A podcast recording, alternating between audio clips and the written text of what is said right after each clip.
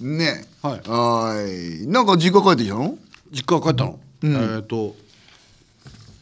十数年ぶり。ね、うん。もう実家がなくて。らしいね。なんかもう俺もそうっちゃそうなんだけど。うん。一軒家をで住んだんだけど、寒いっていう理由で。一軒家ってそうなんだよね。寒いんだよね。寒いし。雪かきをしたくないっていう理由で、あで壊れたりとかしても修繕しなきゃいけないし、でどう古くなってくるして、移って、うん、最高って言ってた。ああ、まあいいんだろうねやっぱり。やっぱりねマンションって隣もいるから気密性がまず高いと。うん、みんなもエアコン使うからエアコンっていうかヒーター使うから。うんうん、でやっぱ雪かきをしなくていいって。ああ、そうね、だって俺それはそうだね、前実家帰った時とさ犬が変わってんだよな。そう衝撃だよね。ビビったよ俺。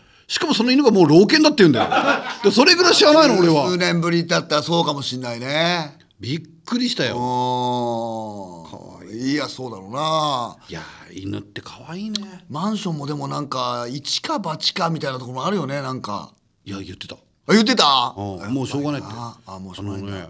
一回バトルあったって。あやっぱあるんだ。マンションでね嫌がらせをされてね、ドアの横に靴が置いたんだって。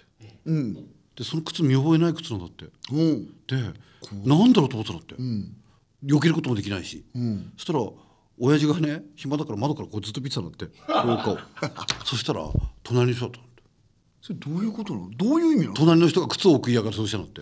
嫌がらせなのかな。で夫婦に乗り込んだんだって。なんだあんた靴置いてるでしょってめっちゃそんなに切れることなのかな。いや切れるんじゃない。だって嫌がらせだから。いや嫌だろ。だって家の前に靴置いて嫌じゃない。何かなとは思うけども、これうちのじゃないですよじゃない。一発目からそんなに切れるの。そう何靴置いてんだってそれでも気が短いんじゃないですか。火っていうんだって向こうが、そしたらなんか「私ない」とか言うんだけど、でも本当にマジで意味わかんないねそれ。何の嫌がらせなんだろう。靴置かれたところでなんかそういうわかんないじゃん。意味合いがあんのかね。あーなんかなんか鬼が来ないようになんか魚を反対になんかかけるみたいな。なんじゃない。あでも今でも顔合わせると睨みつけてるんだって親が。どっちが悪いんだ。いやなんでどっちが悪いんだろう。靴だよ靴。どっちがトラブル。いやだからなんかなんじゃないのって最初言ったの。邪魔だからとかね。とかそうじゃなくてやっぱ家の前に置いてたらいや分かるだろう。やっぱり家の前に置いてるんだから。玄関の前なの？玄関の前っていうか玄関の横だから。横なんだ。怖くない？でも何なんだろうね。それでなんか嫌がるだろうなと思う心理が分かんない。なんかなんかもうちょいさドアノブのとこ納豆のさあやとかさぬるぬるにしとくとかなんかいろいろあるじゃん。あるある。ローションまみれにしとくとかさ俺ローションまみれにしたらやっぱりブチ切れる。怒鳴り込むあれローションまみれにしてるんだっつって気持ちいいじゃないかっつって一回やっぱり試してんじゃない。一回試してる。ふうだって。一回裸になってるから。使っちゃったりして。そう。え、じゃあ風俗でもね、それあったんだって。風俗？何？風俗の話しないだろう。何？実家と風俗って一番遠いだろう。ああ、実家に風俗呼ぶとかな。すごいよな。やだろう。年老いた親がさ、両女の人立ってるけどって。そう俺が言うんだろう。俺だって。俺だっつって。シャワー借りるぞっつって。いや悲しい。家にでも世の中にな。いやいないだろ。いないかな。実家に呼びたくないだろう。やべえやつといると思うよ。実家と性って一番遠いだろう。まあね。で久々札幌帰ってさ泊まって。でもなんか嫁から聞いてたの。びっくりしないでねって。十何年会ってないとめちゃめちゃ年老いてるよっていう。でもそういうもの。奥さんも会ってないんだ。奥さんも会ってない。奥さんはだから自分の実家には帰ってるから。いや奥さんは自分の親には会ってんだ。やっぱりさ子供いたりすると見せるっていう作業があるんだけど、子供いないと別にうちの奥さんもなんでうちの方を来るのかっていうのがちょっとあんじゃないの。金もかかるしな。まあ親ももうなんとなく社交辞令で会いたいとは言ってるけど本当に会いたいのかなとはやっぱ突っ込めないじゃん俺も。親は会いたいんじゃないの。でも気も使うだろ親が。親が気使うのかな。親も嫁も気使うだろ。嫁？それも気離した方がいいよ。だから嫁とお母さん姑なんかもう最もだって掛け合わせちゃダメなもんだろうだって。でさ今回の帰省でそうだ一番うちの母さんが笑ってたのがね、ビール飲んだの。で俺その後に他のお酒もあるよって言ってハイボール飲んだ。ハイボールにしてよって。いいじゃない。そうそう。ハイボールの炭酸があんまなかったの。で俺なあこれいつの炭酸よって言ったの。うん、そしたらめっちゃウケんの。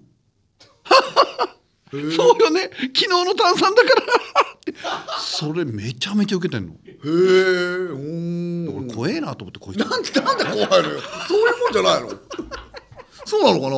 いや老人のツボが分からないというかさあなんちょっと強く言ったらなんかウケるのかなウケてたね長生きしろよっつって最後クソババーっつってでも幸せだな、うん、長生きしろよって俺いやいい人生だったなっつって毒まむしさんも自分の親には言わないよね言わないからあれ人の毒まむしさん言わないから人の親だからさ俺クソババーと言うけど自分のババーにクソババーとは言えないだろまあ言わないから年出しもいねえだろうしよああそうねでも北海道でもやっぱり東京から帰ると人のいなさにびっくりするね。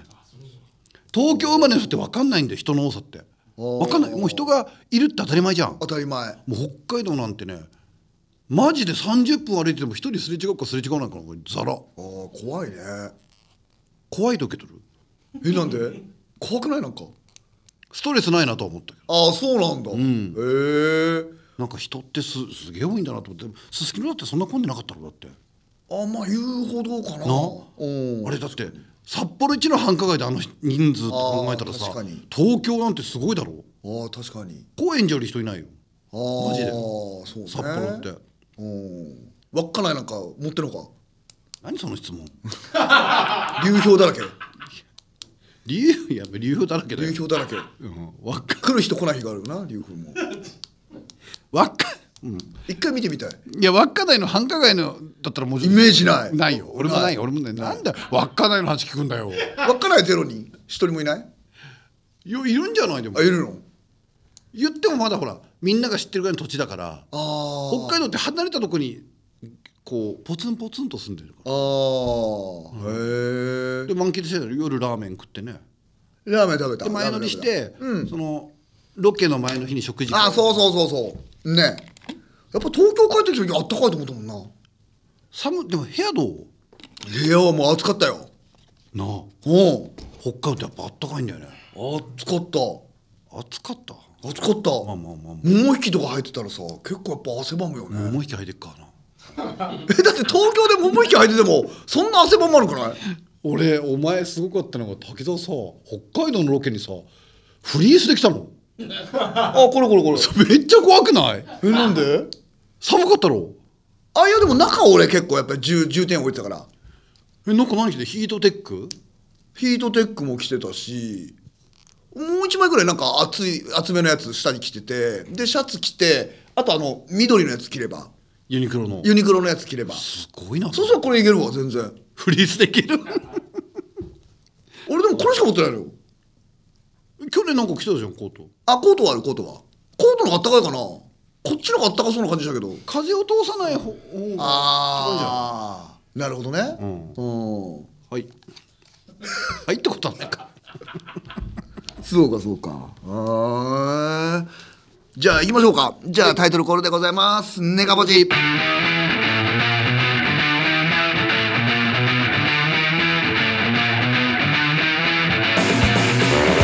改めましてこんばんはマシンガンの関田修一です少量です、ねというわけでございましてネガポジということで、はい、今年初ということでございますね246人でも増えてきましたね267人かなんか今日のライバルはサッカーらしいですよサッカーねやってるらしいねやってんだあいつら45分走ってるわけだいやすごいよな 90% 走ってんだぞだってお互いのチーム片方だけじゃないんだよ日本だけ向こうも本気出してるしな向こうも追いつかれる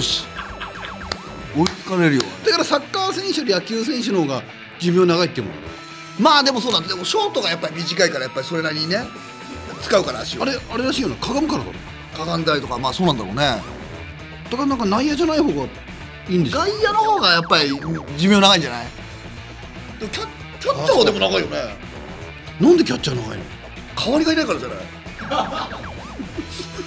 そう務まんないからなそっかキャッチャーだな大変そう一番稼ぐってやっぱりピッチャー違うあ、バッターか。負担が少ないしね。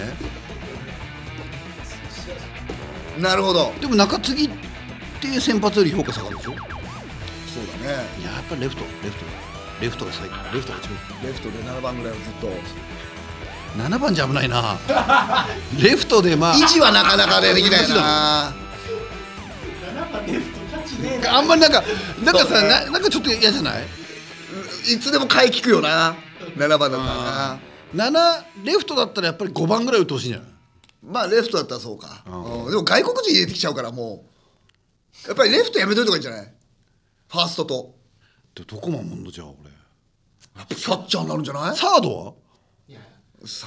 強打者だよ、もう強打者めっちゃ打たなきゃ。俺レフトがいいな。レフトね、外国人引っ張ってくるよ。でも2割7分で15本打ってる。あ外国人やっぱり連れてきたい。連れてきたい。俺がスカウトだったら。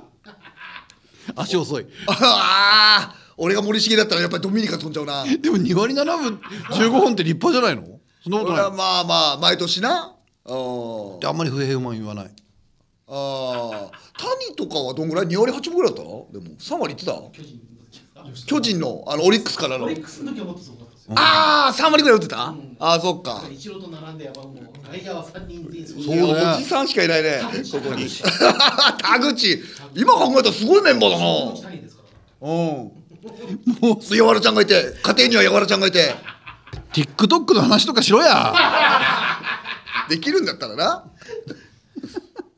でも TikTok みたいなこともやらんダメだな、なんかな、きっとな。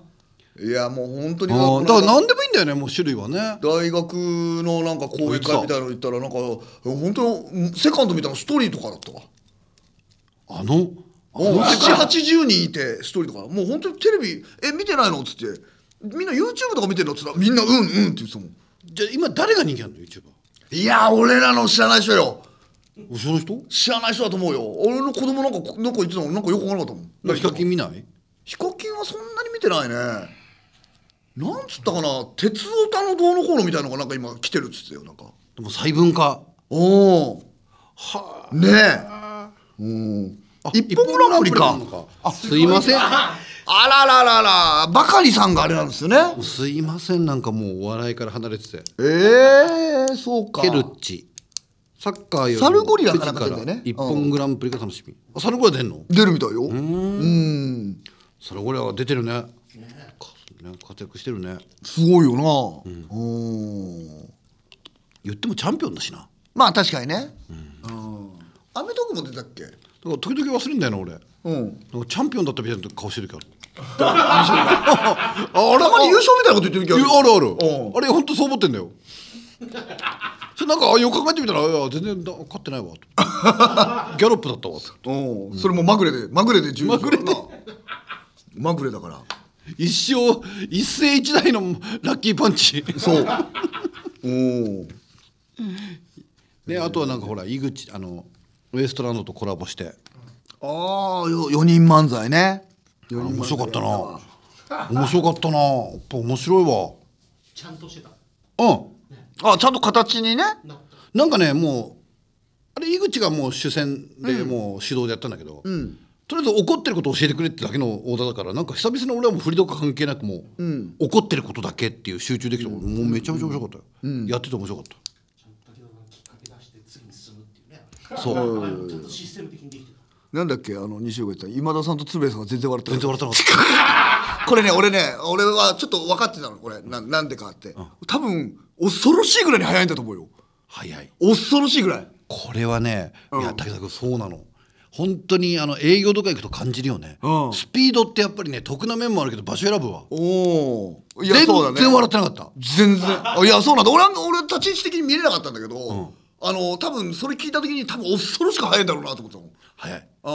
やっぱりちょっとゆったりしたペースのところはね、客も笑ってんの。笑いやすそう。まあそこでも別に。師匠と今さ笑ってないけど。まあ今更もうあれ聞かされてもなんじゃない？だって俺ですら面白いんだけど、銀シャリで早いと思ってるもんだって。じゃあ我々のこれ今何やってんだろう。こういうことかって後から理解するから、これがもうちょい年齢いったら多分 NHK のでちょうどよくなるぐらいのこう。でもさ、種明かしじゃないけど、うん、大したこと言ってない人はやっぱ早くないダメなんだよ俺ら。まあね。俺らこんなゆっくりやったらもう聞くに耐えないよ。大したこと言ってことないから、ね。だからそれをスピードでこう、うん、みんなが気づくちょっと前にそうっていうのでやってきたから。その作戦でね。でもあれ本番前4人だけど結構緊張したな。緊張した。井口がさ裏にいるんだけどさ、なんか本当にバカなルンバみたいにさ隅に入ってくるのあいついなくなっちゃうの。あ、練習で？練習じゃなくて自分のセリフを確認してるのか分かんないけど上がってんじゃない。珍しいね。もう本当なんかね井口って上がるんだ。上がってたよ井口。ああそうなんだ、うん、へえ。だからその井口見て俺だってリラックスしたんだもん。で河本はもう全然緊張してないじゃん。あれさ、うん、本番前に直前に練習したの覚えてる？練習した。であいつがさ振るんだけどさ、その振り間違えたの1個目だろ。1個目からあれ戦慄がしてる。あれはでももう多いよ無理よ。もうねあれやられたら20年選手がね4人いるけど誰も突っ込めなかった。もうあってなったもんなあれ。要はなんか1個目はなんかね違うの出たんだけど、なんか3個目ぐらいにさ TikTok にあってなんとかにはないって言ったんだよな。そう直前で。そしたら俺も滝沢あんぐり1個目の準備してるからもう2個目がなんだか出てこないのよ、うん、井口もあんぐりしてたよ。ああ言ってたもんな井口、舐めないでくださいよっつってうちの河本舐めないでくださいよ。本当にもう真逆を言う時あるっつってようん、だからそれもあってそう俺井口は緊張するんだなと思って思ったわ。俺はトークコーナーが挟まれるかと思ったらそのまま行ったから急に緊張したわ。あ、そうあれはね急に呼ばれたんだよな。ゲストはねあれはスタッフはねちょっと言っててほしいよな。あびっくりしたわ俺。ありがとうございましたって前の首はけたらさ早く上がってくださいみたいな。そう裏の階段を上がれ今までのパターンは全部トークがあったんだよな、うん、急になかったんだよな。急になかったの。後からだったの。後からだったんだよ。そうだ急に階段上がれって言われてさもうすぐ開くんだよな。開いたよ。もうほんと10秒後ぐらい開いてたもん開いてたあんなんもうちょっとゆっくり本当になんか整理整頓したかったわみたいなな。多分変な顔してたよ気持ちが固まってないからで出てってもうな、うん、でもあれだね楽しかったな。まあでも河本の気持ちも分かんなくもないのはセリフ数が少ないと意外と緊張するんだよ。そうでね振りの人ってね前のセリフがないんだよね。そう俺らは TikTok って言ったら TikTok のことだって思うの、うん、でなんか例えば、まあ、コントの悪口言ったんだけどコントだとか思うんだけど、うん、あいつはそれ触れなきゃいけない。そうだね賞レースみたいなこともさなんか最後の方とかがやっぱりいいのかあるけどさ、うんうん、待ってる時間の緊張感ってやっぱり長いわけじゃないそれ分。 そうね、あれみたいなことでさ待つのも長いと緊張するねあれね、うんうん、でも今後に関してはそれぐらいやれよと思ったよ俺。あそれぐらいやれよお前って思うんだかもなさあちゅうわけでございまして、ここで一旦ジングルです。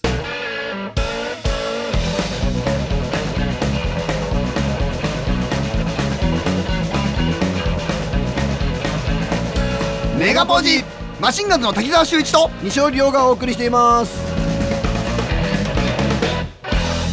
全世界に向けてお送りします配信版のネガポジです。マシンガンズの滝沢秀一と西尾亮ですね。明日セカンドのあれなんだな予選会で、うん、楽しみですね。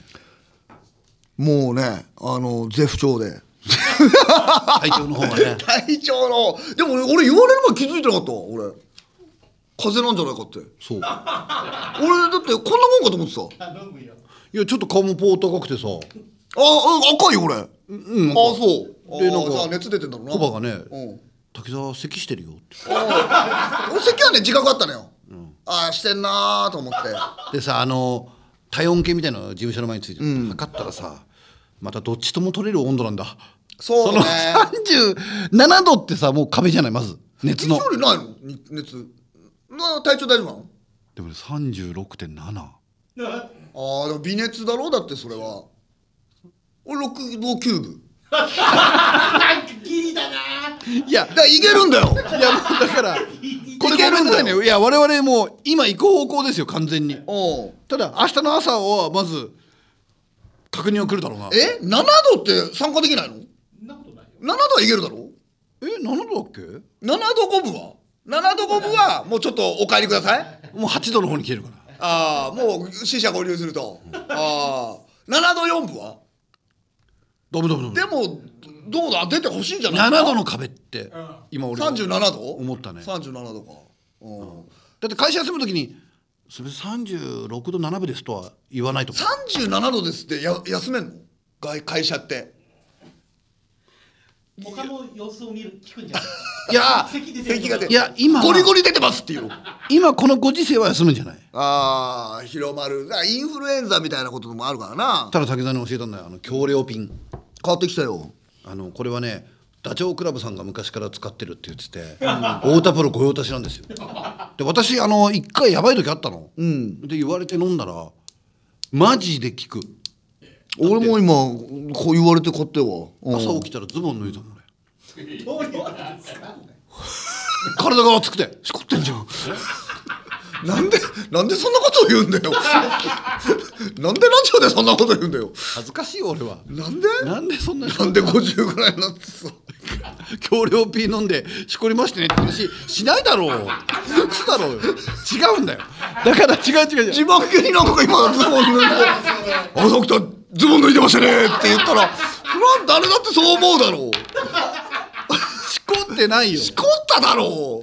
お前ダメだよ、ラジオの前で女の子がいっぱいいてさ。体調悪い時にしこるほど元気じゃない俺は。それぐらい元気になったんだろ。京涼ピー飲んで京涼なんだよな。違うって、京涼ピーを飲んだらニンニクのカプセルに自分でね、ニンニクのカプセルだね、ほら入れてで飲んだだろで朝起きたらもう全然俺手はダメよ。じゃ本当にね、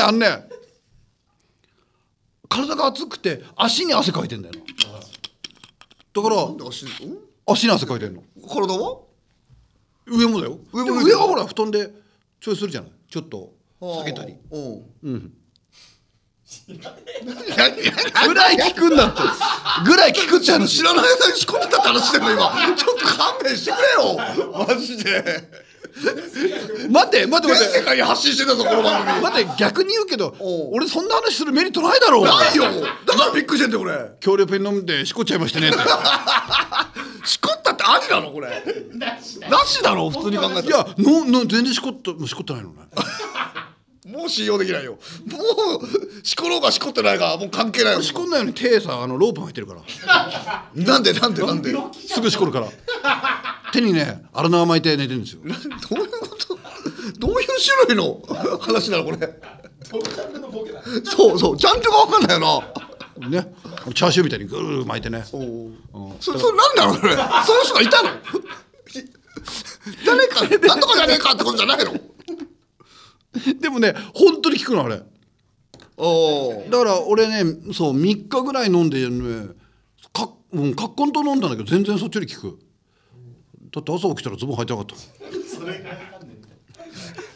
それが分かんないの。なんか全然ピンとこないよね。全然イコールになってねえんださっきから。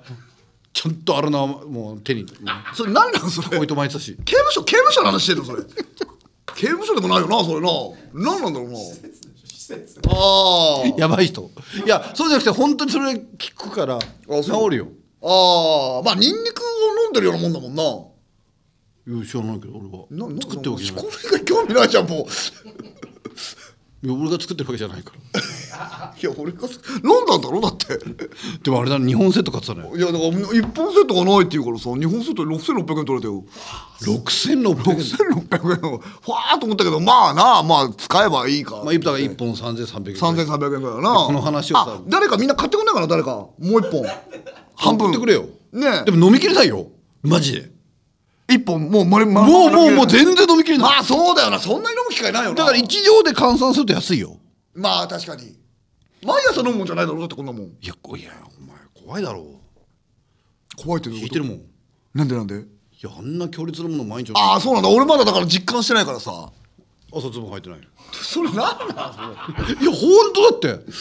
わからんな。怖い話や。気づいたらズボン履いてないんだよ。デリリリンだよ。なんかしこになってだから。いいけどな別に。いいけど言うなよ。だとしてもちょっと待って、あんまり痛くないけどしっこってもいいだろう。言うなってのいや言うなってなんかさキオレムピンを飲んだらさ元気になっちゃってさしこりましたよって言ってるように聞こえんだよ俺。だったら言うなっていう話してんだよ。そんな武器で戦わないよ。さすがに俺もまず汗が内側からカッカして出てよとかってそれを言えばいいじゃん。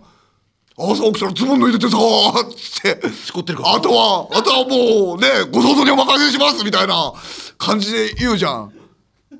怖いよなんか話の運び方が下手くそで怖い。誘われたんだもん俺。誘われたのこっちだよ。ノー時々ノーノー時々ノー時々ノー竜兵さんに喋ってる時のジモンさんじゃん。いやそうなのよ。今ちょっと暑いもん。暑いだろ。そうなのかな。あ、それで暑いのかな。なんか、暑いんだよ。これ聞きます。皆さんも本当にね引き始め。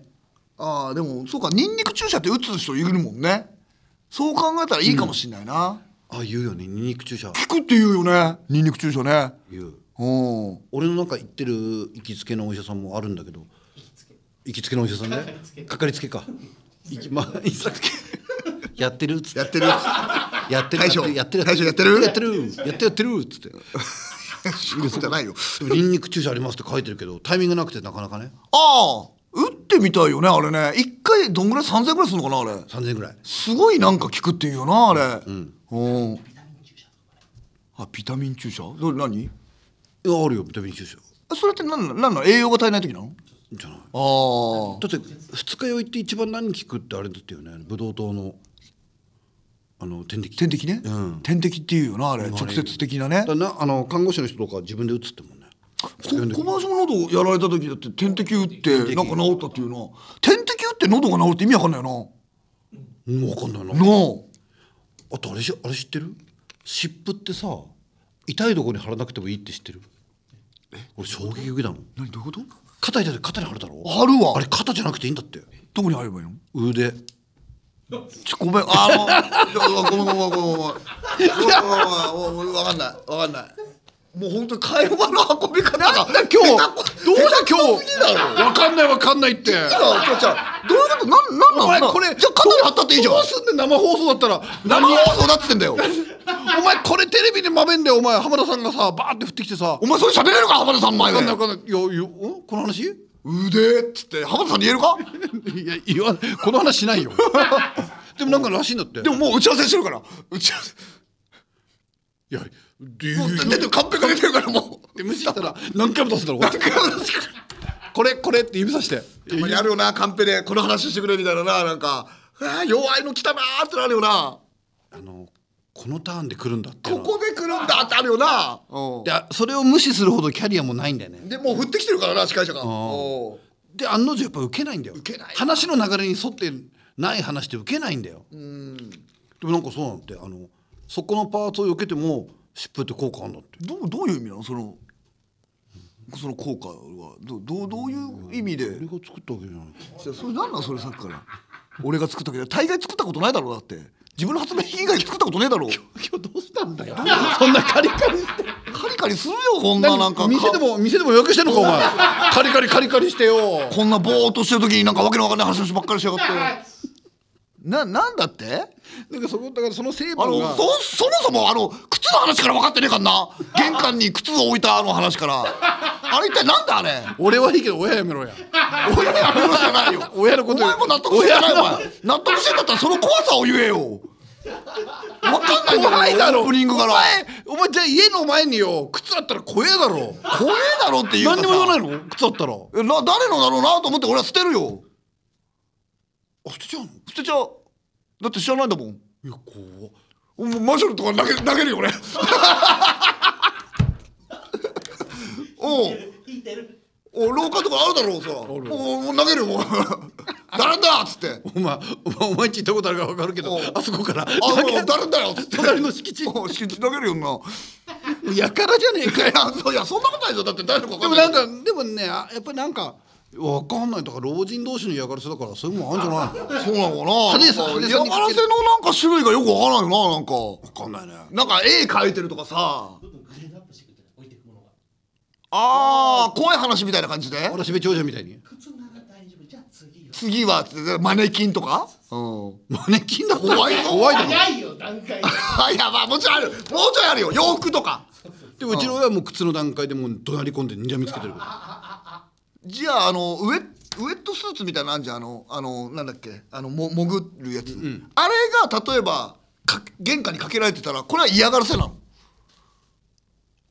のでもウエットスーツなんか意味がなんかあるのかなって思う洗濯物の間違いかなっても思うかもねあだからうちが落としたみたいなね、うん、あじゃあうちじゃないですよって廊下に投げるなないやそんなでかい廊下に投げるしどこに投げるのあそこお前んちのどこに投げる気なのうちんじゃないですよっつってあれはカツラこれは怖いよカツラがでリアリティがなくて本当、うん、だっておかしくない、うん、なんでカツラどうあれかけるのこれは嫌がらせだと捉えないの靴は嫌がらせだと捉えるの確かにそう言われるとまあ靴はあり得るってラインもあるよねあ でもそれが1回だとうちの親も怒んないと思うなるほど何回か来たわけだでうちの親もほら窓から見てるから奥どころ怖いなもう座敷女みたいな感じの怖いな座敷女って懐かしいやっぱ親って時間あるだろ、うん、年だからずっと見てたのってわかるわゴミ清掃やっててなんか視線刺さるなと思ったら新聞記から見た時はあるもんな老人がめっちゃ怖いよ目あった時いっぱい時間あるからいっぱい時間あるからずっと見てんの朝とめっちゃ怖いよ朝と夕方の犬の散歩以外ね本当に出ないんだってもうずっと見てんのめっちゃ怖いじゃん穴を覗くものがなんだっけあ深淵を覗く時あっち深淵がもうこちらを覗いてるあ向こうもそう来てたらやっぱこっちもやるわけだそうなるほどあさっき親父が年取ってきてさずるしてさ、うんなんかすぐ帰ってくるって何仕事散歩めんどくさくなってあワンちゃんのすぐ帰ってくるのワンちゃんなんかまだ行きたいだろ行きたいんだよまだ雪も降ってなければなでもやっぱ北海道歩きにくいね雪積もっててまあね、うん、大変だよで帰ってこうやってずっと見てんのそう早く帰ってきて帰ってきて見たいの誰が通るか見てんのずっとお袋も一緒に見たら面白いのにな縦でな面白いけどなやめろよ年老いた親をいじるなよ俺はいいよ100歩譲ってこういう仕事自分で選んでるしでやめてくれよ別にいじってるわけでもないでしょだって昔あれだよ西織のお母さんのお姉さんに酒とばもらったよ俺おばさんねおばさんか札幌の営業に北見かなんかだよなそうで今回もねだから親言ってたよしゅうちゃんにお土産いいのってしゅうちゃんって呼んでんのでもまあ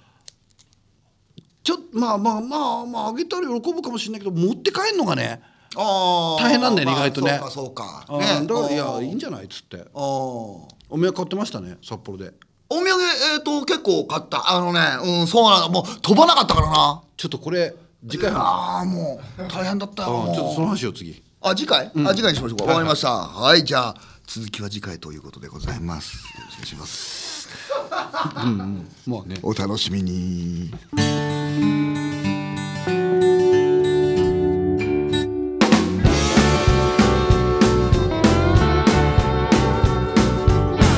メガポージマシンガンズの滝沢秀一と西尾亮がお送りしています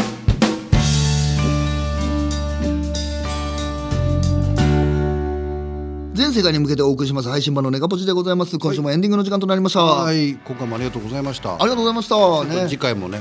人数もちょっとずつ行きましょうか。今日何人行ったらまだ人気保ってくるの？この間500人だった？これでも1ヶ月くらい空いちゃったからもうやっぱり冷めたろみんな。うん。まあ、急にお知らせしたのがありますか？あ、なるほど。うん。一番セカンドチョコって1600人だよ。2000人もう熱いうちどんどん叩かないとやっぱり逃げるもんなんだな1700人冷めてんだよでもそんなもんこういうもんなのかなそういうもんなんだろうなだ今さなる劇のライブとかやってないじゃない、うん、ほらなる劇記録を作ったと言われる滝沢の行列最近あそこのライブ出てないじゃん、うん、出てない今回出たらどのぐらいまだ浅草東洋館とかでちょっといるじゃないまあそうねだからもうだいぶ減ってきてるんじゃないもう 4,5 人ぐらいじゃないでも滝沢の漫才を見て滝沢のどこに冷めんだろうね最初から分かったろうと思うわけ例えばさ声を出さない仕事だったら分かる、うん、でも声も出してある程度分かってるじゃん漫才って、うん、でも冷めるって何？進展しないとかじゃない関係性が分かんない。なんかファンシリーズそういうものじゃないの。全然抱いてこないなってこと。全然言ってこない。なんか多分これは全然来ないわみたいなことあるじゃない。なあみんな。なあみんな。どうな。あのさ、俺いつも思うんだけどさ、映像とかでさ、同じネタしかやんないじゃん俺ら、よくみんな来てくれるなと思うの。悪いなと思うことがあるんだよ俺。でもね、よく来るね人に聞いたらね、他の芸人のネタも覚えてきたってさ。なあ、要はみんなそんなパターンないのよ。ないよな。要はこう上から下まで受けるネタってそんなに持ってないから、みんな同じネタやるんだって。で、俺ら順番的に流れ星がいつも後ろにいるから、もうセットで覚えてると思うよ。覚えてる。どうやって、フチコさんのくだりも分かってると思うよ。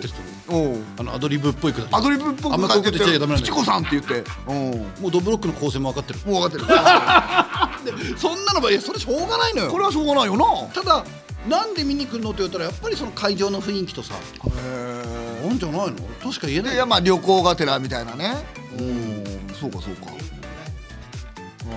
確かに。でも歌はでもいけるんじゃん。ドブロックはでも聴けるよ。でもなんかそのようなもんなんじゃんの。そういうもんなの。で、会場も違うし。で、毎回なんかマシンガンズ好きな人でなんか驚いたふりして、俺らも「減ったぞ!」って言って、それをやっぱり見られてると、やっぱりたまにポッとなるときない？目が合うとき。俺、武田そういうこと気にしない人じゃないの意外と。いや、あれだよ、まるで受けてない営業の時はもうまるで気にしないよ。俺全然気になんない。今でしょ。なんか知らない人の方が多いからなって気持ちが勝っちゃうんだよ。